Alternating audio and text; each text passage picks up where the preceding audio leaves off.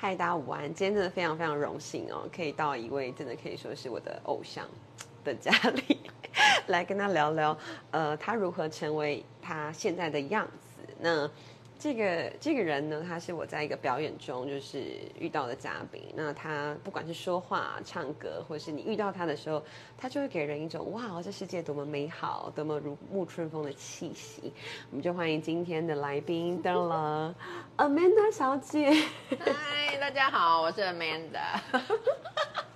你刚刚在偷偷笑，先自我介绍一下。嗯，可以先自我介绍一下，这样对。哎，大家认识我吗？我是 Amanda，第一次直播对不对？对对对，第一次，人生首次的直播，好好很荣幸啦，对，很荣幸。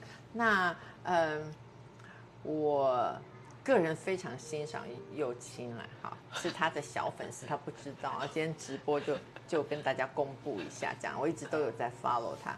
然后我自己的话呢，我现在嗯，大家认识我可能都是因为我在。唱爵士嘛，我在我我是歌手这样子，然后现在也有小小的一一些小地方在高雄这边的表演这样子，然后当然最主要工作还是就是在家里面照顾妈妈这样子。嗯，那因为我们刚刚聊到就是呃成怎么成为这首歌手这条路，其实好像不是大家所想的这么简单，因为可能好的歌喉很多人都有，但是要成为那个在舞台上表演的人，这是怎么样的一个过程？可否跟我们来聊你的可能求学历程呢？或是哦，我真的很开心有机会可以跟大家分享这个，因为的确是蛮，我个人觉得蛮特殊的啦。我我自己的背景，那我是从小就爱唱歌，我从小那个国中啊，国小就是嗯合唱团，非常努力的想要进合唱团的那种人。然后呃，从国中开始呢，我就喜欢上了英文，然后从那时候开始呢，就不学无术，我就每天都在听西洋歌曲。任何有机会听到西洋歌曲的机会，我都听。然后看影集，看英文的、外国的、美国的影集。所以从那时候开始，我就从大概从国中的时候开始，就一直在听、接触音乐，然后都是西洋歌曲的。对，所以我听了很多歌，听了很久。对，然后真正喜开始唱歌这回事呢？呃，我觉得是。嗯，因为后来我在我去台北工作，我在台北工作了一段时间。一开始是在一家语言补习班当中级的老师，然后那时候就有认识一些菲律宾籍的乐手，都非常棒的乐手，在台湾，在台北那个时候。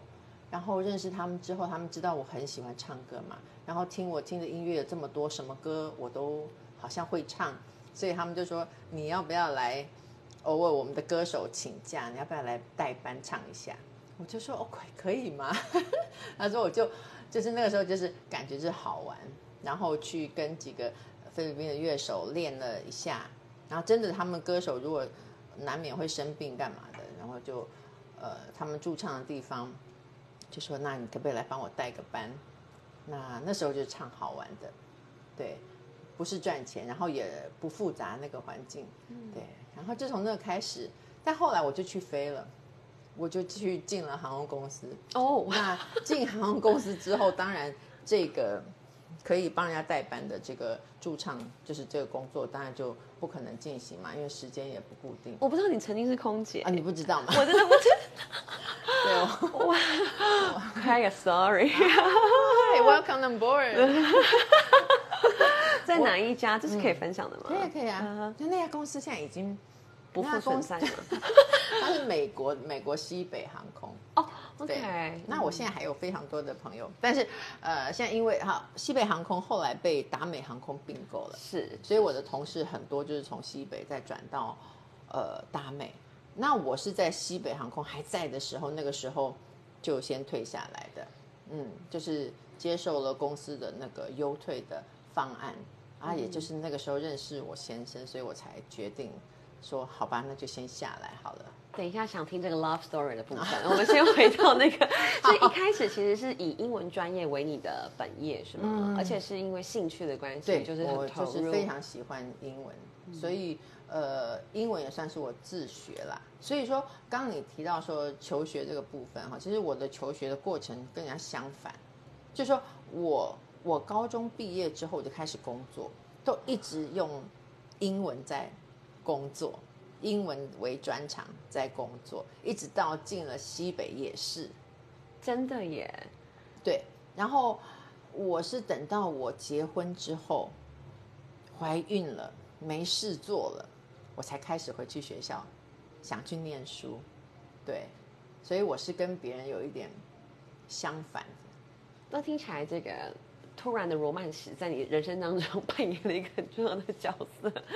对呀、人要不要聊聊这一段？好有趣，哦，大家应该很那好奇。那时候，哎呦，好哦，好，应该啊，好吧，大家可能都不太清楚。那我那时候还在飞嘛，那我们的同事其实可以在同一时间在台北聚餐的很，大家凑在一起时间也不多，所以那时候我就约了一个同事说，哎，我们今天一起休假，我们一起去吃饭，好不好？就在台北的时时乐餐厅，这个有印象哎，你知道时时乐吗？你太年轻了，现在没有了，现在整个都撤撤出台湾，就在中孝东路有一个时时乐，然后我就跟我同事约了，就我进去之后呢，到了现场坐下来了，我这出去那时候没有什么手机 B B 扣什么，哎 B B 扣可能有，我就出去外面打电话给他，他说怎么还不来啊？我都已经坐下来准备要吃了呢，他跟我说他没有办法来，他临时有事。那我就想到我自己已经进去了，我就一个人在那边默默的吃吃饭好了。被放鸽子的一餐对这样。然后呢，突然就有一个男的，就是这样端了一杯 咖啡还是茶，就这样就坐在我的面前。那我就说这个人是谁啊？他说：“小姐你好高，你多高？”那我是最讨厌被人家问这个问题的，因为已经被问一辈子了，因为真的很高因，为这很高。然后对对对，我一百八十公分，好，真的很高，对。然后他就是这样就坐下来，就在我面前。那我想说，你有事吗，先生？你谁呀、你 就这样坐下来真没礼貌，这样。然后呢，他就跟我就是就是想要跟我聊天啦。那我就想说，好了，我也是蛮无聊的。那那个时候感情也是空窗期，我想说也无害啊，这个公共的地方就就聊嘛。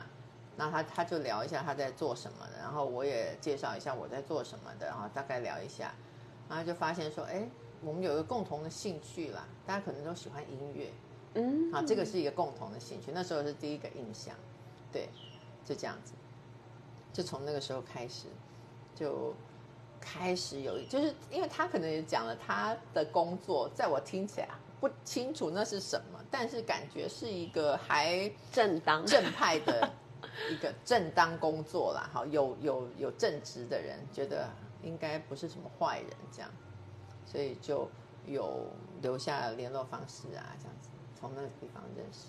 无敌浪漫哎，就成为你的老公。哪儿浪漫？就是我觉得这很呼应，就是说大家有机会就要自己去争取啊，自己一个人去吃饭的意思吗？就是要很有勇气才能够坐到你的面前吧，而且还问了一个你最好最讨厌的问题，我但是觉得需要勇气这事情的确是因为我这么高哈，基本上很少有人愿意主动 approach 我，大家都不敢。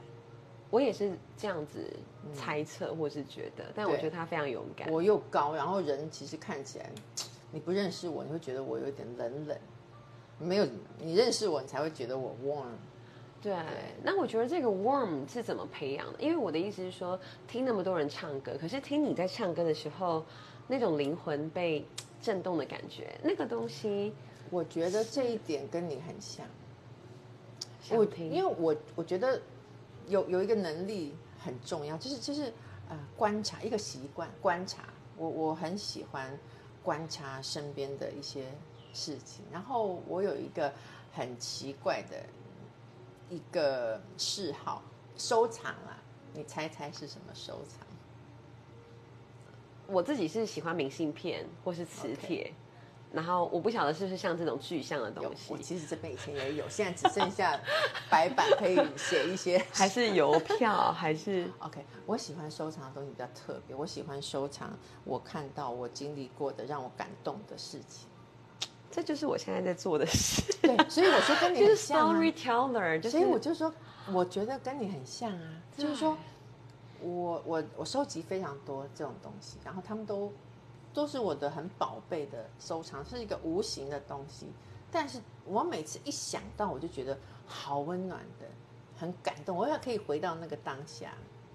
我觉得这也是为什么你在舞台上的时候，因为好比可能每一首歌之间就是必须有一些空档嘛，不会一直都在唱。你讲的一些事情也都是很 touching 的，对吧？这就跟观察及收藏是有很大的关系。对对对，对啊。那是什么带你进入这个爵士乐歌手的这个领域？因为你之前都在代班代班嘛，那能够可以感觉上一定有一些特别的。对，过程。那时候，因为我听很多西洋歌曲，那回到那个时候，我去台北工作的时候，当英文老师的时候，有认识英呃菲律宾籍的乐手，他们都很棒的。然后有一个歌手，菲律宾的歌手，长得胖胖的哦，然后嗯很有 style 的一个菲律宾籍的歌手，他就跟我聊天，因为我跟他我说我很崇拜 你可以这样子表演的工作啊。他就说：“你如果真的很喜欢唱歌，你要听爵士。”我那时候不知道什么是爵士，不太有概念。可能我已经听了很多，但是我不知道那个叫爵士。他就跟我介绍了几个歌手，他说：“你就是专注听这几个歌手，先去听。”他就讲了几位：Ella Fitzgerald，然后 Sarah Vaughan，当然他一定会介绍 Billie Holiday。好，那我那时候这些名字对我来说太陌生了。但是我就是很爱音乐，当然就是去什么，以前还有 Tower Record 啊，啊，你可能不知道，嗯嗯嗯，好，就是想办法去找这些人的呃 CD 啊，或是录音带了哈，都有，然后就从这边慢慢慢慢的听，哎，我爱上了，我爱上了这个，特别是 Ella Fitzgerald 的声音，Sarah Vaughan 的声音，我都非常非常的喜欢，然后。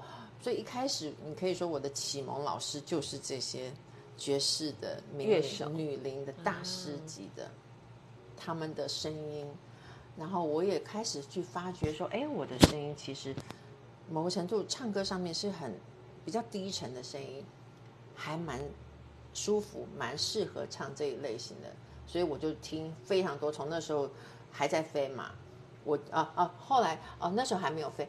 那没有过没多久就去飞了，然后那时候就有很多机会去日本啊，去很多地方，就是去去发掘这些 CD 嘛，很就是去听。那时候就开始有 CD Walkman 这种东西，不想不想随身听有我知道。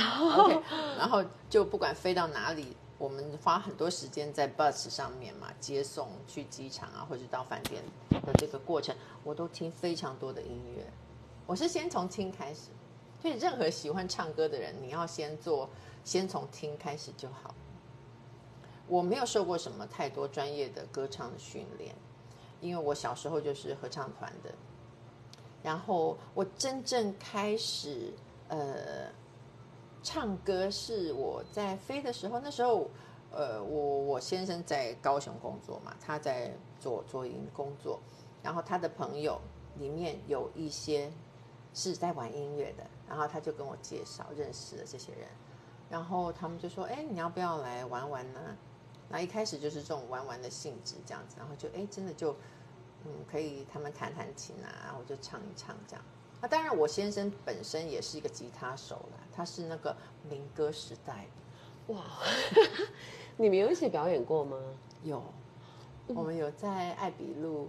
唱片行表演，呃，就是他弹吉他，我们唱唱的是民歌，嗯，还会有这样的机会吗？好想看哦，嘿，看看大家哈，按赞数哈，追踪起来，跟跟 James 讲一下，哎，你也认识 James？对啊，他也是我其中一集的嘉宾。哦，已经访问过了吗？对对对，太棒了，还在那个早上走路的时候，OK OK，访问过。了，对对。对啊，嗯，就就从那个时候开始。然后就认识了一些人，所以我真正有受过什么呃歌唱专业训练，是在我忘了几年前呢，疫情之前的，大概我觉得有八年了吧，七八年。那个时候，我先报名了一个去巴厘岛的巴厘岛一个爵士夏令营，好，我先去巴厘岛那边，然后呢，我就参加一个爵士夏令营。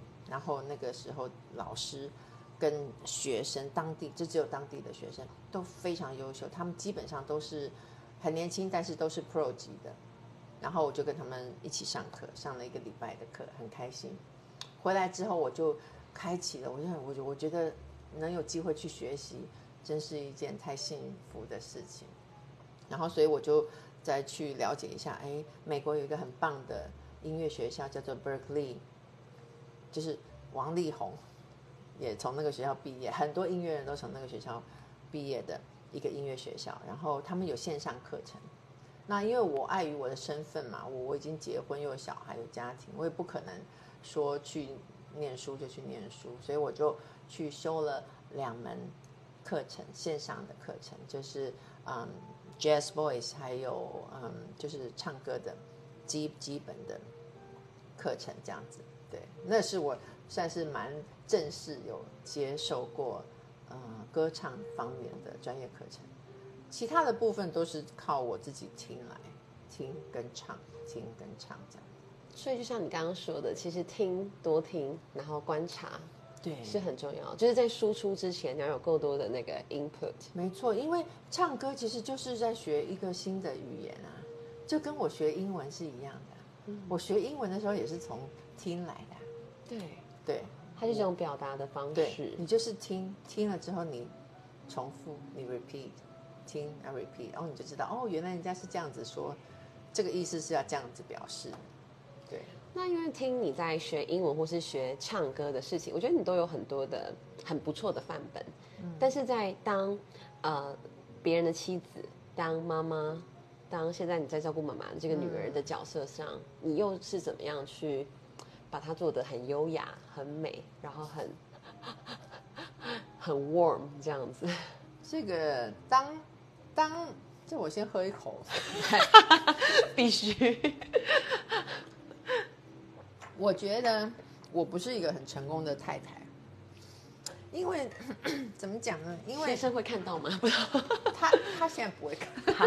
我 我不是一个很成功的太太，是因为我其实一直都是一个很很想要保有自我的人，很很自由的人。我不太喜欢。被受限太多的人可能看不出来，但是我这方面我们是很像的，所以我也会很好奇，说进入婚姻是不是真的就会没有自己，或是到底要怎么找到那个平衡？不得不说哈 啊，请说，就是说还是我先生他可以允许我这样啊。那你说生小孩，然后也嗯，就是生完小孩之后，当然带小孩的部分，其实他付出的，我觉得在。身体力行上面是比我多，比如说小朋友接送啊、上下学啊，然后送去补习啊，或是学什么才艺什么的，他都非常乐于去跟他女儿接送，这些都是他。早上买早点什么都是他，我早上都可以睡到自然醒，因为我的工作比较太幸福了，我的工作比较累啦，就是因为我我们像以前在飞的时间，其实。作息也都是很跟一般不一样，一般上班族可能就是早上就要起来，可是我们的时间有时候很早，有时候很晚，所以本来我们的作息就不是很一样的了。对，我们的生理时钟不一样，所以在这个方面，我觉得他就是比较付出比我多了。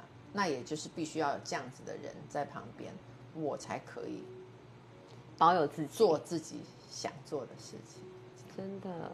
所以听起来你的这样的一个美好，就是因为他在背后耕耘，没有。可是我觉得会有互互相 share 的部分，或是没错，就是说，嗯，我呢在对小孩的教育的话，我因为我跟他不一样，他是那种蛮正统这样子教育上来的嘛，哈，一路念到研研究所嘛。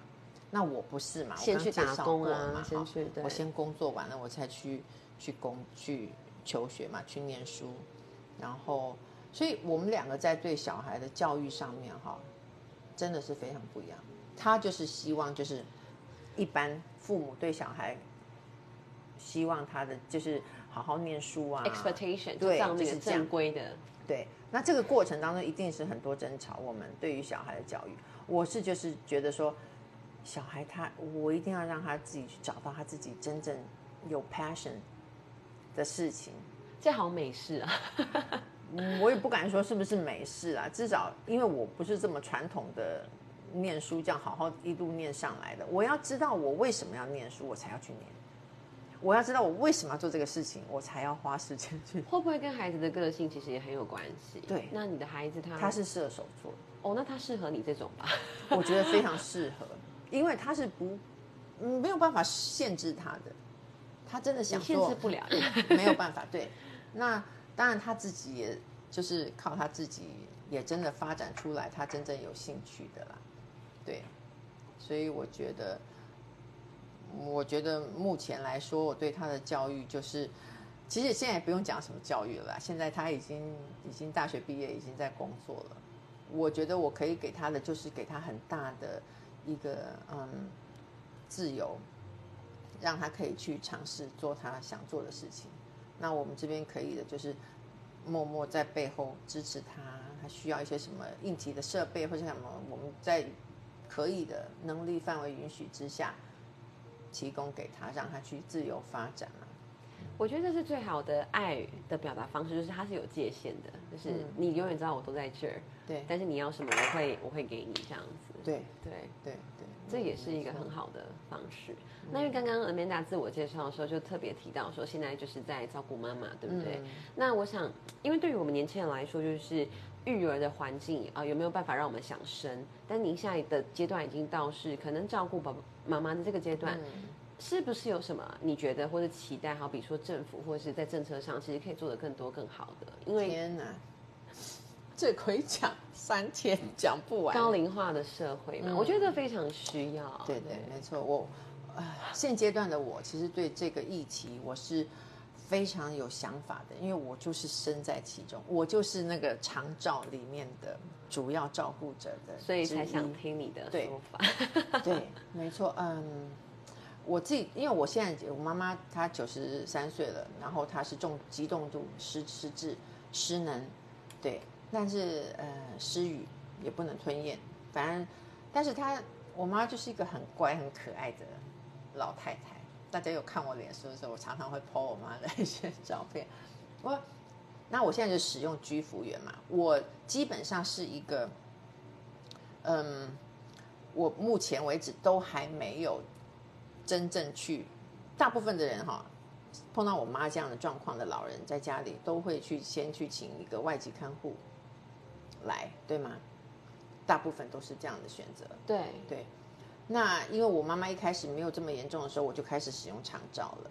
对，那现在我妈妈一直使用长照，那我就是把长照这个制度，目前我可以用的，我都把它用到极致了。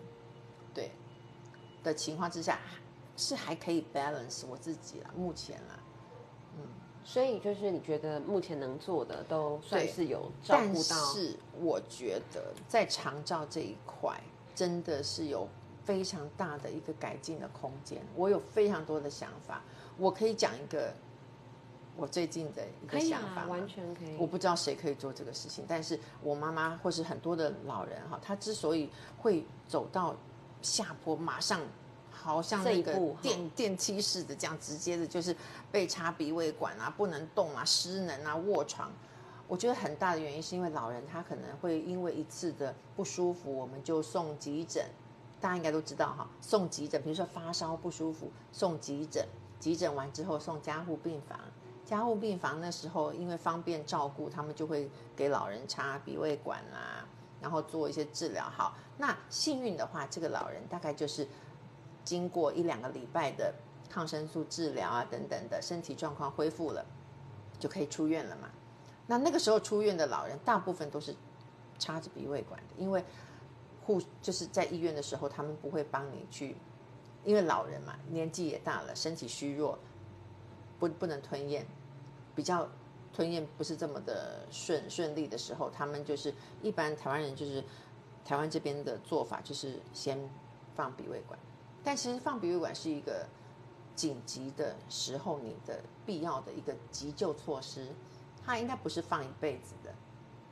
所以我妈那时候就是从医院回来之后，我身为一个什么都不知道的人，要面对一个妈妈突然被插鼻胃管回来，我很慌张，我不知道怎么做。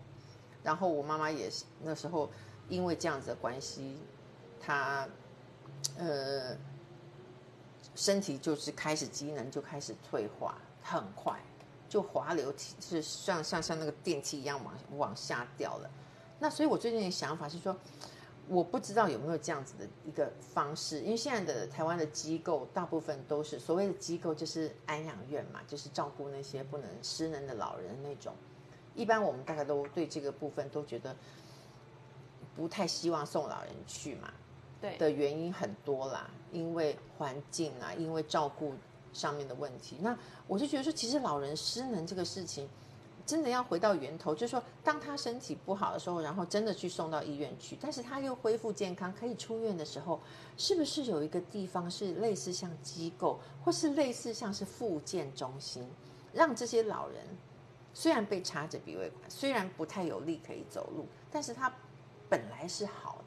因为住院身体虚弱，稍微恢复一下，他可以到这个地方住个一段时间，然后这个地方机构提供的东西就是一个复健赋能的中心，就算是它是一个赋能中心好了，充电站，对，帮让这些老人呢恢复他原来的，就是让他，因为我们家里不可能有那种机器啊，或是很多设备。给他训练，对，训练他站，训练他走路，好，训练他吞。东西慢慢的回来，他以前有的这一些的能力，对我觉得他就算是一个中继站一样，就是可能老人家在那边待个几个几个礼拜或几个月都可以嘛。那至少让这个家人本身他有一个缓冲期，他不会一开始回来就要承接一个失能老人，就像我一样，我当初就是这样跌跌撞撞自己摸索，对我就一直在想说。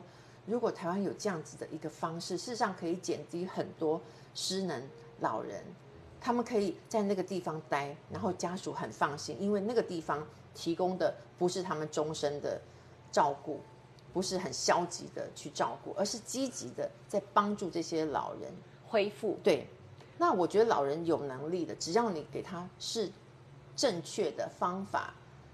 给他，我觉得是可以。那到时候这个地方他毕业了，就是他已经恢复之后，再回来家里面，哇，这是多好的，很像一种银发健身房的感觉。然后这个健身房搭配了一些营养啊，或是对吞咽机制的修复。对我为什么会只想到这一点，是因为我接触到这个部分照顾我妈之后，我才知道困难在哪里，家里的困难是什么。然后呢，我就看了非常多。其实台湾非常多的老人都是因为这样子的关系、这样子的缘故，偶尔生了一场大病进医院之后回来就失能了，很可惜。因为家人没有专业知识，我们什么都不知道。我们只能就是按照医院给我们的指示，哦，他要插鼻胃管，哦，我们要灌食，或者是有一些不像你那么有耐心、有时间，他们就找一个可能看护，对，那就是也会变成是这样的状况，就 forever 对对的感觉。对，这个话题太沉重，我们喝一杯咖啡。我觉得这是非常好的观点，就是因正因为你正在这个过程里面，所以你提供出来的一些想法跟资讯，我觉得是。特别特别的有参考价值，跟真的很希望是有这样的一个地方的。对，我这是我最近的觉得好像应该可以朝这个方向去。是，哎，那我想再回到就是唱歌的部分。如果大家想要听到你温暖的歌声，除了上次在巴塞罗那之外，还有在什么地方可以看到您的这个表演呢？嗯，我现在，好，我现在要开心的事表演的，呃，当然礼拜一呀，可以可以讲嘛。当然哦，非常非 常欢迎。礼拜一就是在呃高雄新开的一间餐厅，叫做巴塞隆纳。对对，礼拜一呃晚上我是九点半，对九点半到十点十点多吧哈。然后礼拜一跟礼拜四，礼拜四是在在地经营非常久的三十年的蓝色狂想哦，太棒了，大家应该都知道蓝狂。那我是礼拜四的晚上的七点十五分。呃，会在那边，然后有一个爵士晚餐秀，好棒。对，OK，欢迎大家，如果礼拜一、礼拜四有空的时候，欢迎大家。然后之前是在 Arena 的活动遇到你的，就觉得有时候偶尔在这种乡间的晚餐，可以听到你的表演，真的有够有够超值跟舒服的。对对对，谢谢你今天接受访谈，谢谢 Amanda。哦。但是最后也想要再请你说说。